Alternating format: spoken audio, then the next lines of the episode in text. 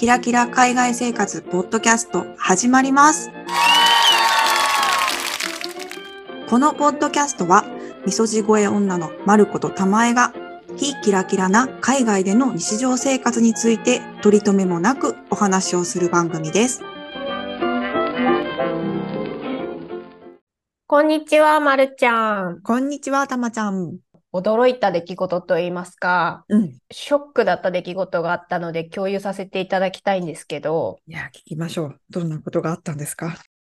前提としての話、うんまあいろんなとこで話してはいるんですけれども、あの私の住んでる国、宗教的な背景とかもあって、すごいみんな優しいんですね、貧しい人に対して。ん。わかるわかる。優しいよね。そう、貧しい人とかひもじい人とか、あの空腹な人をほっとけないとかそういう感じで、人情味あふれるいい国だなと思ってるんですけど、うんうん。そんな人々に感化されている私の心の葛藤みたいな感じなんですけどね。うんうん。今週ですね、私、病院に行ってたんですね。はい。あの、まあ、これ、詳しくは病院が世知辛いっていう話を、うんと、147回を、あの、まあ、その辺の話は詳しく聞いていただきたいんですけど、あの、世知辛いんです、病院って、すごい。はい。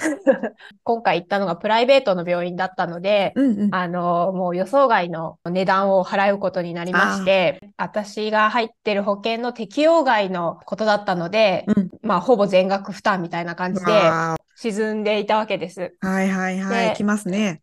はい。私と旦那でこう、病院の建物から出てきたらですね、うん男の人が一人いて、うん。すごく私のことをじろじろ見てきたんですね。うんうん。それで、なんだろうなって思ってたんですけど、まあ、気にしないようにして、旦那と、いや、高かったね、みたいな話をしてたんですね。そしたら、男の人がね、うんの電話で話してる声が聞こえてきて、うん自分の子供がうん手術を受けないといけなくて、うん。日本円で言うとそうですね、2万5千円ぐらい。まあ、うんこっちの人にしたら大金ですよ。うん。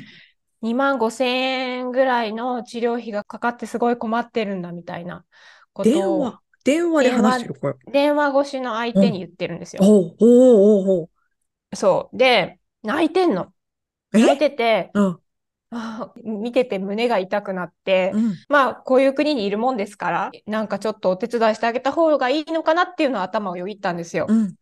なんですけど、私も今ダメージでかいじゃないですか。そらそうよお金払ってきたところだから。はいはい。だからちょっとでも今の私は。あの、そこまで大盤振る舞いをできる感じうん。じゃなかったんですね、うん気持ち的に。うん。うん。なのでいろんなことを想像しながら彼の子供が病院の中で苦しんでるのとかいろんな想像しつつも、うん。まあ、あのスルーして病院の別の建物に入っていったんですね。っていうのは、うん。まあ、お支払い終わった後に血液検査なのでこれも詳しくは147回って話したんですけど、はいはい。お支とりあえずお終えてから金を払わないそうとね。先払いでね血液検査のためのお金を払って、うん。血液を、えー取りに行ったわけですよ。うん。で、えーと、血液検査してる間に旦那がタイムリミットが来てしまって、うん。あの彼も仕事があるのでね、仕事場に行ったわけです。うんうん。で、私は血液取り終わってから出たんですね。うん。朝早かったんで、朝ごはんも食べないで来てたので、うん。その飲み物を買って、クッキーを買って食べたんですね。そしたらさっきのうん。おじさんがまた目の前に現れて、うん私のちょうど斜め前に座って、うんまだね、懇願してるんですよ。あの、別の親戚にかけてるのか、あの、子供がね、うん手術で、うんあの、2万5千円ぐらいのお金が必要なんだけど、うんって言って、で泣いてない、泣いてないとか言って、でも泣いてるんですよ。いや、笑ったらダメなんだけけど、オッケーオッケー、すいません、すいません。ど。いや、かわいそうだなと思って、うん。でもう一回考えたんですよ。なんかやってあげた方がいいのかなと思って。うん。私もでも、ダメージでかいんで、いや、ででかいよ。だって今、まさにその気持ちを 慰めているところじゃん、自分の。うん。でもちょっと若干のう疑う気持ちとかもあったりして、この人本当かなっうん。ていうのは1回目に最初に私のことをじろじろ見てきたし、ね。うん。っていうのもちょっと引っかかってて、まあそれよりも何よりも今ダメージがでかいっていうのが本音です。人に恵みを施せるうん心の余裕が今ないですって思って、うん。えーその病院は去ったわけです。うん。でもなんかその後、2日ぐらい経ってからふとシャワーを浴びてる時にそのことを思い出して、うん。なんかものすごい罪悪感に苛まれたんですね。うわー、優しい。っていうのは、うん彼が必要だったのに約日本円で2万5千円ですよ。うんで、その週私はうん、すごい美味しいご飯を食べに行ったんですね。いいじゃないですか。自分ちゃんには言いましたけど、その日もうお腹がパンパンすぎて動けませんとか言ってたんですけど。いいじゃないですか、自分へのご褒美。そう、でもそれが、うんなんだかんだで、うんまあ、2万円ぐらい2人合わせて。うん。なんかそれを考えてまたさらに最悪な気分になったんですよ。そうながら。な彼が思子供の。命を救うのに必要な2万5千円のとほぼ同額ですよ。うんうん私は美味しい食べ物を食べるのに使ってしまったと。で、あの時はなんか気持ち的にダメージがあったから、そんな余裕ないって思ったけど、うん別に、まあその2万5千円丸々じゃなくても、本当に数千円とか払ってあげればよかったんじゃないかと思って、優しい。すごい苦しい気持ちになって、うん。で、シャワーから上がってうん、旦那にね、その話をしたんですよ。うん。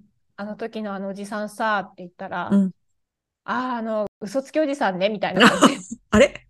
あれ？ってなって、うん。え？あれ嘘つきなの？って言って。うん。うん。っていうのは、私たちがその血液検査のために別の建物に入るときにも彼は泣いてたけど、で、私が出た時のタイミングでもうん私目の前で泣いてうんた。うんで、それだけじゃなくて、旦那が出たタイミングでも、旦那の前で泣いてたらしいの、同じ感じで。なるほどね。で、あれはだから完全に新手の物乞いだよって言われてう、ん。と思って、うん。すごいショックだったの。私、この国に住んでもう何年よ。もうかなり6、7年経つんですよ。あ、もうそんな経つ？もうそんな経つんですよ。うん。だからそういうのに慣れてるはずだったのに、うん全然ピュアじゃん、自分と思って。あれ、慣れてるっていうのは、そういうのは、なんていうの、見極めがつくと思ってたの？と思ってたの、自分は。なのに、まんまと騙されて、その時もし心に余裕あったらね、旦那もいなかったし、後半は。払っちゃってたなと思って。マジか。ショックを受けたのと同時に、やっぱうん。第一感っていうの、うん。ファーストインプレッションで、あ、なんかちょっと嫌だなって思ったの、そのうん。ジロジロ見られた時に、うん。最初のそういう感覚っていうのは大事にした方がいいんだなっていうのと、なんかいろいろな学びがあったんだけど、とにかくショックだったっていう話で、へえすごい。まあもちろんさ、たまちゃんがすごい優しいなっていうのもあるけど、でもやっぱそのファーストインプレッションは、その6、うん。7年住んだからこそ培ってきたものなんじゃない？ああ、優しい、そういうふうに言ってもらえますか？いや、そうだと思うよ。そっか。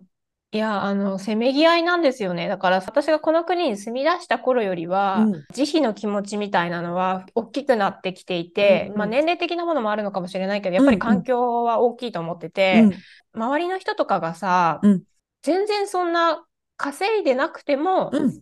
寄付するんだよね。うんうんうん。で、なんか私の考えとして、もうちょっとお金に余裕が出るようになったらとか、もうちょっとお金を稼げるようになったら、ある程度は寄付したいとかいう考えしか持ってなかったんだけど、そうじゃないんだよっていうのを学んで、うん、その、そんなに自分が困窮しててもうん、何割かを常に人にあげるっていうのが、うん、あの、大事なんだよみたいなのを学んで、いや、本当びっくりしたのが、前私が働いてた会社でね、うん、あの、こういうサービスがあったの。給料のうん何パーセントだったかな ?5% だったかな？ちょっと忘れちゃったんだけど、うん。を自動的に寄付しますよっていうサービスがあったの。ええすごい。で、なんかそれをあなたのためにやってますみたいな感じに、うんそういうメール、お知らせのメールが来てて、私は最初意味がわからなかったの。うん、うん。え？また、え、ごえ ?5% を寄付して、かつは5%が私に戻ってくるわけでもないんだよね、うんとか思っちゃったの。恥ずかしながら。いやいや、思うでしょ。すごいよ。そう、でもそれをね、本当に新卒の子とか、私より稼いでないような子とかがやるわけ、普通いやは。すごい OK よ、じゃあ私それやるみたいな感じで、本当にもう素晴らしいなと思って、それと同時に私ってなんて醜い心を持ってるんだええと思われ私もでできない。私もまだそんなのできないわ。すごい。やっぱさ、文化の違いもね、あるんだろうけど、慣れてないとさ、びっくりするじゃん。びっくりする。なんかその、育ってきた環境って本当すごいね。彼らの考えとしては、まあ、やっぱそういうことをすることで、そのし死後、うん。天国に行けるとかうんうん、善行を積むことが、結局自分に返ってくるみたいな考えだと思うんだけど、うんでそういうのを見てるから、だんだん私もそのなるべく寄付とか、前よりはするようになったんだけど、それと同時にやっぱりこういう人は危ない人だなっていううん。見え方とかも学んできたから、うん。うん。あ、こんなに、なんだろう、ずうずうしい人だったり、こんなに意地汚い人がいるんだっていうのもたくさん見てきたの。はいはいはい。なるほどね。だから、そ、そこのせめぎ合いよね。今回なんかまさにいい例だけどさ。いやーでもそういう文化だからこそそういう手口があるんだろうそうね。、そうだよね。それで払おうってする人がいるからだよね。いや、そうだよ。その手口は初めて聞いたな。だよね。情に訴えてくる、なんていうの、ちょっと時間をかけるタイプね。うん、そうそうそうそうそうそうそう。あと私が現地の言葉を知らなかったら全く意味がないっていうね。そうだね。それは言えてる。そうだよね。そうだよね。そう。なんかそれもあってじーって見てきたのかもしれない。私たちの会話してるところとかを。あ、ここの国の言葉がわかる外国人なのかどうなのかみたいな。いやー、すごいね。いや、いどうですか、まるちゃんは。あの、その物乞いとかって日本より多いじゃない、こっちって。正直かなり増えてきてて、私の住む増えてき町では。てるよね。うんうん。本当に増えてきてて、結構、うーん、そうだな。言うと、危害を加えてくるっていうことはなくって、うんうんうんうん。あの、受け身、完全に受け身？うんうんうん。本当に座っているだけで、うん。とかっていうタイプで、でもね、ちなみにこれちょっとデリケートなのかな？こう、ちょっとお国柄だからそれこそお国柄があるんだと思うんだけど、うん。私の周りの人たちは、少なくとも、うちの家の周りに毎日いる人、まるで仕事のように出勤してくるような感じで、朝、トロトロってやってくるんだけど、で、みんなうん。ほぼ一日座って込んで、あの、うんお金をくださいって言ってるんだけど、その人たちに絶対お金あげるなっていうのね、周りの人は。で、わかるわかる。うん。えっと、あの人たちはあれを仕事にしているっていうふうなことを言っていて、ドイツだと、ちゃんと住民、まあ、ね、住民登録をすできない事情があるのかもしれないけど、まあ、住民登録をすれば、叱るべき施しを受けられる、これね、国から。うんそうだね。福祉大国だもんね、ドイツはね。けられるはずだから、そうじゃないくて、お金をこいでる人には、ヘルプしなくていいみたいな。あの人たちうんはうん家もあって、みんなうんがみんなじゃないと思いますよ。もちろん。本当にこう、うんあの、困窮してる人もいると思うけど、家があって住民登録できない人とかね、あの、難民とかね。なうん何か何らかしかの、まあ難民の人でも登録できるんですあけど、なんていうの、い違法、違違法の法そうね不法滞在とかで。そうですね。でいろんな事情あると思うけど、まあその、あの、家があって、だけど、うん。朝になったらそこに出 出社して、うん。うん。で、あの、座り込んでお金をもらって、うん。ある時間になったら帰ってくんだけど、帰り道にスマートフォンで喋ってたりとか、最新の iPhone 持ってたりね。そうそうそうそう。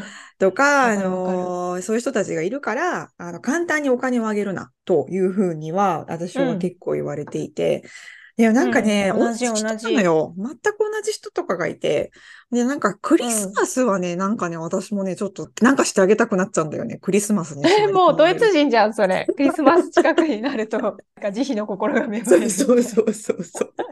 で、なんかあの、いつも同じスーパーの前にいるあのお兄さんがいて、あの、お金をねあげるなって、他の人に言われたことがあって、お金だ。だと何を買うかわかんないから、そうだね、アルコール買っちゃったり、そう、薬ドラッグ、買っちゃったり。そうそうそうそうそう。だから、うんあげるならどうしても何かあげたいってものなら食べ物あげなさいって違う人から言われたことがあっうん。て、うん、私。もそれはわかるなと思って、だから、うんなんか欲しいなら、あの、簡単なものだったらスーパーで買ってくるけど、なんかいるって聞いたら、コカ・コーラの缶入り、缶だとね、あの、うんデポジットが高いの、瓶より。うん。で、だから、缶入りのコカ・コーラが欲しいって言われて、コーラを買ったこととかはある。聞いて買ってあげたってこと？そう、何が欲しいか聞いて。あすごいや、なんか、その、ほら、欲しくないものあげて捨てられても悲しいじゃん？確かにね。うんうんうん。だから、でもクリスマス限定だよ。クリスマスはなんかしてあげようかなって。ああ、いい話じゃないですか。積極的にコミュニケーション取るのがいいね。私とかなんかちょっとあんまりコミュニケーション取るの怖いなとか思っちゃったりするから。いや、初見の人は無理だよ。やっぱりわかんないもん。ああ、そっか、いつも顔なじみの。本当に毎日いるから。そうそうそう。うんそうそう。それ、それぐらいの人だから、あの、でも、うん街の人も結構話しかけるもん、その人に。ああね、結構ね、みんなね、話しかけるよね。そう。なんか困ってることはないとかって、そうそういう人もいるの。あの、困ってることはないとかって話しかけたりする人もいるから、本当に毎日いる人は結構街にすでに知り合いがいる。いや、でも本当それ、なんか日本とかだと見て見ないふりすうる、んうん。私はしちゃってたのね。うんうんうんだけど、結構こっちの人は コミュニケーション取るよね。うん。うん、結構話しかけてるの見るね。ね、でもそれはいいことだと思うし、確かに、あの、本当に今、まるちゃんが言ったように、そういうふうに、あの、出勤っていうか、うんいつも同じ場所にいて何かを売るわけでもなく、うん恵んでくださいって言ってる人は、変な話、うちらより稼いでるからねっていうのを聞いたことあって。そうだよね。そうやって言う人いるよね。事実はわかんないんだけど。そう。だから、あげるなっていうのは結構主流な説だと思う。でも、なんかそれこそ本当に物をあげたり、食べ物をあげたりとかするのはいいと思うよっていうのは確かに聞いたことがある。ねえ、お金ってやっぱちょっとなんか抵抗あるじゃないけど、と思っちゃったりはする。うんでも本当時と場合による、やっぱりそうやって初めて見た人、でうんやっぱり、ん？これは、ん？どっちだ？みたいな人とかには、やっぱり私も申し訳ないけど、すって通り過ぎたりとかは全然する。毎回相手にはしないよ。てかもうずっと私は自分の中でのポリシーがまだないのね、そこに関して。うん物恋の人に対しての。だから本当に自分の気分っていうか、うん、うんそれこそ今ちょっと余裕があるわっていう気持ちの時はうん、施す時もあるし、あの、本当気分なんだよね。うんだけど、ポリシーを決めた方がいいなとも思っていてう、ん、うん。でもそういうポリシーを決めるほどまだ情報量がないっていうのもあるから、うんうんなんかでも、今の話を聞いて思ったのは、なんかコミュニケーション取るっていうのはいいかなと思った。聞いて、その人の状況に応じて何かをするとか。で、今の話でパッてひらめいたんだけど、うん私の今回の例で言えば、あの、もしね、じゃあ私がお金に余裕がある気分だったとして、うんうんそのおじさんを助けたいって思ったならば、一部支払いをお手伝いするから一緒にレジのところ、うんレジっていうかお会計のところにはいはいはい行こうって言えばいい、そういう問題は起きなかったよね、多分ね。ああ、なるほど。ただそれだとすると、本当に現金が欲しいだけだったら、じゃあいいって言うもんね。言うもんね。で、これ見ろってなるもんね。確かに確かに。でも本当に場合によると思う。例えば、それが人通りの少ない場所だったら怖いじゃん。その場そういう人って大抵人通りの多いところにいるよね。まあ確かにね。確かにね。あの、チャンスは増えるから。その私の周りでそのポリシーを持ってる人の中の一例で言うと、うん、恵んでくれっていうタイプの人には絶対恵まないって言ってた。でもそうなんだよね。本当に善良で困ってるタイプの人ほど言わないじゃん。うん、うん、うん、うん、うん、うんだ。からまあ、それがこの国のいいところだなって思うんだけど、いや、もしかしたらドイツも教会とか行ったらあるんだろうけど、うん、困ってる家庭リストみたいなのがあって、各自治はい体うん、に。うん、だから、なんかそこでこの家庭の家は本当に収入が少なくて困ってて、うんこういうものが必要でみたいなリストがあるんだって。うん。それを見て買ってあげるみたいなのができるシステムが構築されてるから、なるほど。そう、だからそういうのを利用した方がいいってことだよね、施しをするなら。あ、本当に、じゃあ、そうね。ちゃんとルートが決まってるっていうのはうん安心するよね。こっちがお金を出すにしてもね。うん。それは言えてる言えてる。でも本当さ、なんかドイツとかで多かったんだけどさ、うんなんかこう、ケンタッキーとかでご飯食べてたりするとさ、こう、別にお客さんじゃないけど、物乞いの人が入ってきてさ、肩を叩いてきてさ、うんくれみたいな感じで、それはいっぱいいるよ。き聞かれ目の。るのね前に来て、うん。もう1対1で頼んでくる人。あれはちょっとなんか、ね。こっちも嫌な気持ちになるし、うん。申し訳ない気持ちになるし、でうん。もそこまで人って多分あんまりわかるわかる。見習うべきではないっていうか、うん。施しをすべき人ではないような気がして、わかでるわかる。もあそこでずっと待たれてるのしんどいよね。あの、うん。それはちょっとやっぱりタイミングがあるので、いくらさ、り自分でこうスタンスを決めてても、やっぱり気分的に余裕がない時も絶対あるし、うんうん。私はその時の気分と自分の状況にもよるかな。そうね。うん。なんかさ、ドイツではあんまりないかもしれないけどさ、子供の物乞い、うんあんまりいないか、ドイツは。あんまりいない、あんまりいない。確かに。そうですね。こっちはね、いっぱいいるの。そうんの、うんそれこそ住所登録とか多分してないような、うんあの、不法滞在系の、あの人の子供が、結構それこそカフェとかに勝手に入ってきて、うん。もう1対1でこう、くれっていう時がうんうんあって、あれは困るね。あれは本当に困る。そう、たまちゃんの住んでる国にさ、遊びに行った時、うん。あの、積極的だよね。その子供たち。積極的にくれって 言ってくるから、わかるよ。あれは、なんかせ、せめて物売ってる子とかだったら、うんまあ買おうかなっていう気になるんだけど、うん。まあ物にもよるけどね。うあの、ん。物にもよるけど、なんかまあ買ってもいいかなっていうものだったら買おうかなっていう気にもなるけど、本当にただ手を差し出して、なんかくれみたいなのは、あれは困るね。子供だしね。そうそうそうそう。なんか大人だったら、いや、本当にちょっと今はとか言えるけど、いや、うん子供ってどういうテンションで何、どうやって言ったらいいんだろうとかね。っって思っちゃうよね。でも結構みんな教育的なテンションでダメだよみたいな感じで、うんまあそれはやっぱコミュニケーション取って教育をするみたいな感じでダメっていう人もいるし、あーみ見たよ。現場それ何回も見たよ。だからすごいあなと思った。なんか街の人が街うんを守ってるじゃないけど、スリをしようとしてる子たちとかも、ちゃんとこう、あの街の人がやめなさいっていうというかさ、そういう、んうんうんすごいいいなと思ったよ。そうね、なんか古き良き雷親父じゃないけど、そうそういう人んちの子を叱るみたいなのがまだあるからねそう。そうそう、それはすごいいいなと思った。難しいですね、この問題は。いろんな新手のタイプがそう。本当にうん。やってくるので、本当に困ってる人との境が、本当にむ見分けるのが難しくなってきてるし、で私のは、私の環境で言うと本当に増えてきてる、路上で暮らす人が増えてきてるっていうのがあって、うん、うん。なんともしょっぱい気持ちになる日々ですよ、ここに。2年ぐらいでだいぶ増えたんで。そういえばさ、うん。前の会社、一緒に働いてた会社でさ、あの、よく会社の入り口に同じおじさんがいて、たまーにさ、会社が頼んでくれてご飯が出るとか、食べきれなくてとかっていうのを、じゃあ、下のおじさんいたら、いるか、うん。聞いてみようかみたいな形で、うん。よく、うん。あの、誰かが持って行ってあげたりとかしてたんだけど、私多分それが人生で初めて、そういう路上で暮らしている人たちに施しをするじゃないけど、その時が初めてだったかも。やっぱりドイツ来て初めてうんそういうの、日本ではしたそうね。日本はやっぱ自己責任論なのか何なのかわかんないけど、関わっちゃいけないみたいなうん。感じが、少なくとも私が住んでる時まではあったもんね。うん、うん、そうだね。私、大阪出身なんですけど、大阪ってうん結構そういう人たちが多いエリアがあって、でもそういうところではね、結構ボランティアで炊き出しとかやああ、ってて、確かに確かに。うんなんかそう、ボラそういう人たちがやるもので、うん、みたいなはいはいはいはい。感覚持っちゃってたかも、正そうかも直。ね。そうだね。なんか助けたかったらボランティアに所属する。で、個人で何かするもんではないっていう感じは、私はそうだね。あったね。おっしゃる通りだ。うんうんうん。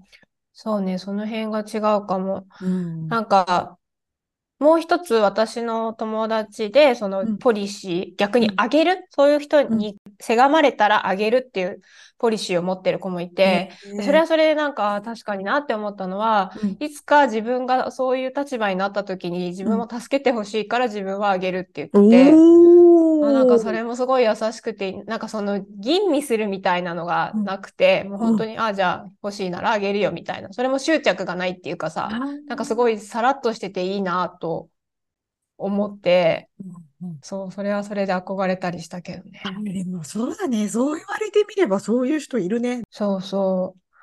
確かに自分がさ、いつそういう立場にならないともさ、言えないからさ確、かに。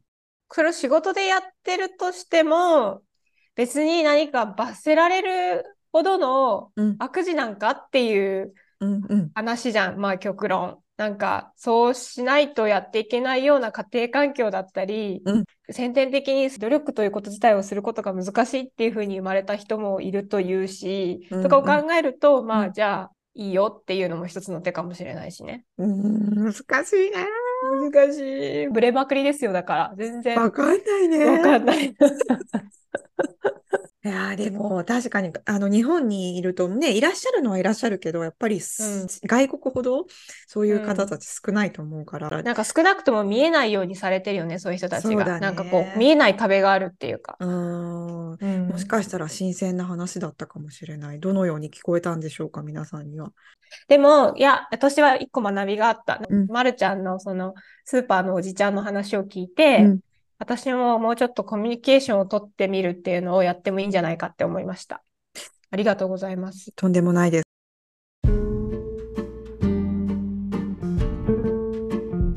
質問、ご意見などございましたら、概要欄にあります質問箱、もしくはインスタグラムの DM から送ってください。インスタグラムのアカウントは、ひきらポッドキャスト、ローマ字で HIKIRA ポッドキャストです。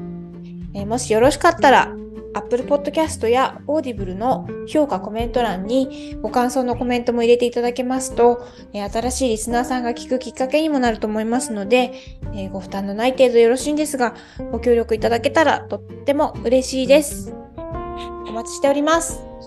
それでは、今回も聞いていただきありがとうございました。また次回の配信でお会いしましょう。はい。さようなら。